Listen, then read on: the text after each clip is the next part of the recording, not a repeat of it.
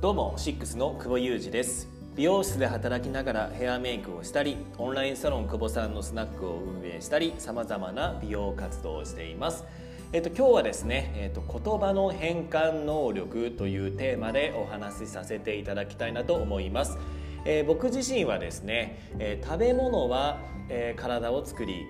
情報は脳を作り言葉は心を作る、えそう思っています。なのでですね、えーと、自分に言わせる言葉ですね自分から放つ言葉で自分自身の心ですとか自分自身から放つ言葉で人の心を、えーと、すごい動かすとても大切なことを今日はお伝えしたいなと思いますので、えーと、ぜひ、え聞いてください。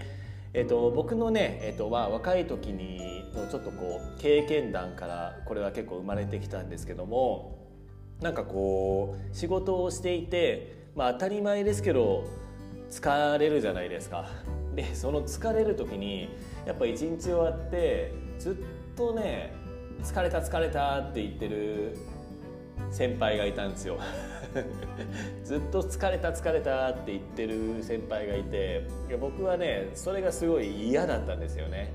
やっぱこう、まあ、僕美容室でこう働いているんですけどもあのお客様がね来ていただくためにね四六時中にね頭使ったり体使ったりしていろいろ考えてお客様がねたくさんね来ていただきたいなと思っているのにやっぱ来て実際に来ていただくとやっぱ疲れたっていう言葉ってすごいネガティブワードだなっていうふうにやっぱ感じていたんですよその頃。で本当20代前半の時から周りの先輩とかっていうのがね結構中にはそういう方もいたりして、まあ、もちろんそういう方だけじゃなく、えーと、すごい楽しそうにやってる人を僕はね常にこう見ていたんですけども中にはねやっぱこうわー疲れたなとかわー大変だなっていうような言葉をやっぱすごい発する人っていうのは中にはやっぱ皆さんもの周りもいらっしゃるじゃないですか。でそういうのってやっぱ隣にいる人もやっぱ疲れるし近くにいる人もやっぱどっとやっぱ疲れるしなんか本当言わないでほしいなっていうふうに思っていたんですよ。で、えーと、これって僕がさっきねお伝えした言葉っていうのは心を作るっていうふうに、えお伝えしたと思うんですけども本当まさしくそうであの体の疲れよりかもやっぱ心の疲れの方がやっぱ疲れるんですよね。なんであのその時ぐらいからこの言葉を少しまあちょっと意味を変えてあげてちゃんと自分に言い聞かせてあげたりとか自分がこう口に出す言葉をちょっとだけ考えてから出してあげるだけで結構ね、あのマインドセットできるのかなっていうふうに思っています。例えばですね、えー、疲れたとかっていうのは忙しいとか大変だとか不安だなとか苦手なとか、まあ、この辺ってやっぱ僕はすごくネガティブワードであのなるべくもう自分はねなるべくね、言わないようにしてるんですよね。あのー、やっぱさっき言った通りでやっぱ自分で言う言い聞かせることでよりねどっと自覚してしまってあの大変なんだって思ったりとか不安がどっとねあの積もったりとかうん、苦手なものをもっと苦手な風に自分で意識しちゃったりとかっていう風にするのでなんかねそういう言葉っていうのはまず思うだけならまだねあれなんですけども言葉にするしないような努力を、えっと、してきました。で例えばですね、えー、疲れたっていう言葉は、頑張ったっていう言葉に僕は変えてるんですよね。例えば今日一日あの忙しくて買ったっていう時も例えば家帰っても「あ今日頑張った」っていうようにしてあげるとやっぱ自分に対してこうよく頑張ったってすごい前向きじゃないですか「あ疲れた」っていうよりも「頑張った今日」っていうふうにあの言ってあげた方が体もやっぱ喜ぶんですよね。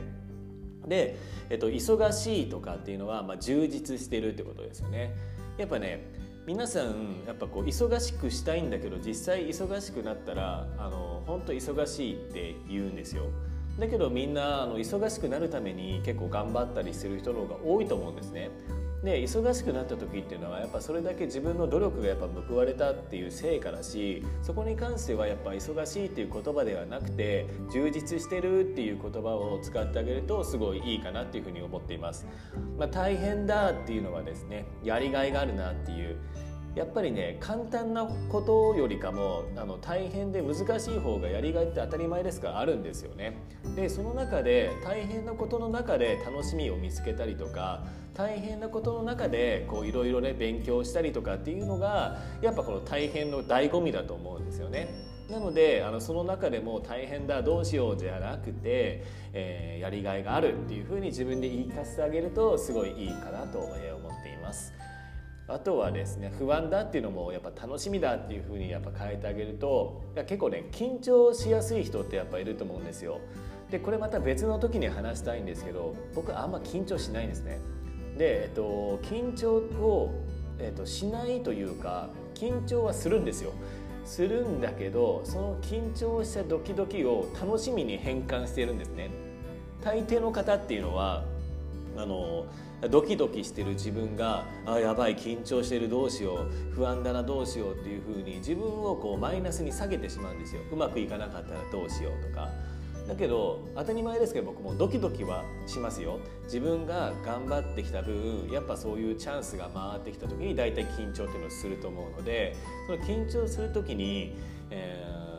なんだろうこのドキドキしてることを楽しんじゃってる自分がねなんかいるんですよね。でそれがねやっぱすごい大切だなっていうふうに思いますね。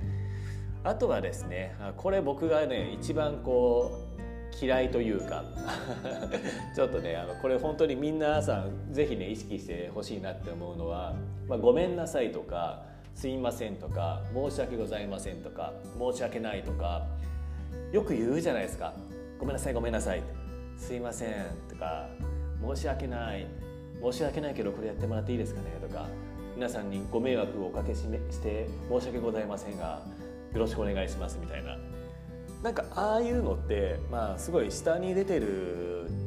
ね、あの謙虚っていう風なポジティブな言い方もできるんですけどもなんかこう言われてる方って、まあ、気持ちよくはないですよね。ごめんなさいって言われたって、まあ、気持ちよくはないですよね。だけどこれってあのたったほんと5文字の言葉で全てあのクリアになるんですよね、まあ、それがありがとうっていう、えー、言葉ですね。ごめんなさいっていう場面をありがとうございますっていうふうにやっぱこう伝えてあげることでやっぱねあの相手方もねやっぱ喜ぶと思うし言われて気持ちがいいんですよね。すいません。だこれなんか取ってくださいって言ってなんか取ってもらった時にすいません。じゃなくてもありがとう当たり前ですけどありがとうですし、うん、やっぱこのありがとうの力って僕めちゃくちゃ人を元気に幸せにさせる5文字だと思ってるんですよね。でいろんなところでやっぱやっぱこの感謝の気持ちをやっぱ伝えるっていうのがやっぱすごい大切だと思ってます。で、えっとまあ、ここでちょっと余談なんですけども「ありがとう」ってあのの反対の言葉って知ってますか？ありがとうってまあ常日頃ねあの言う場面って多いと思うんですけどこの反対の言葉ってあんま意識したことない方って結構多いと思うんですよね。で、えっと「ありがとう」っていうのは「ありがたし」っていうね、まあ、あること自体がそもそもあの貴重であるっていうことから「ありがとう」っていうあの言葉が語源としてあってそこから生まれたっていうふうに言われてるんですけども、まあ、あることが難しくて貴重だっていうせあの反対の言葉っていうのは何かっていうと当たり前なんですね。当たり前って僕本当にあの嫌いというかもう存在しないと思ってるんですよね。何においてもそうで、まあ、例えば、えっとまあ、仕事でもそうですよね。仕事があることが当たり前だということはやっぱないですしもっと言ったら常に会社があることが当たり前だっていう社会でもないんですよ。で給料ももちろんそうですし自分にこういただけるお仕事もそうですし全て当たり前のことってなく自然に生まれてくるものってないんですよね。これってやっぱあの社会っていうかね仕事だけじゃなく生活でも一緒で本当にねあの、まあ、家族間もやっぱそうだと思うんですよね食器を洗ってもらうことが当たり前なことじゃないし、えー、ご飯を作ってもらうことが当たり前なことじゃないしもっと言ったら今日もう一回会えることも当たり前じゃないんですよ。でそのぐらいやっぱこう毎日毎日すごい大切にしてあの過ごしていかなきゃいけないなっていうふうに僕自身はすごく思って、まあ、出かける時も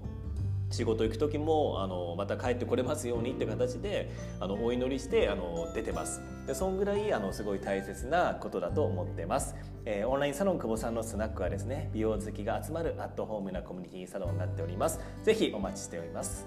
えー、美容脇から気持ちが一番大切です。今日もありがとうございました。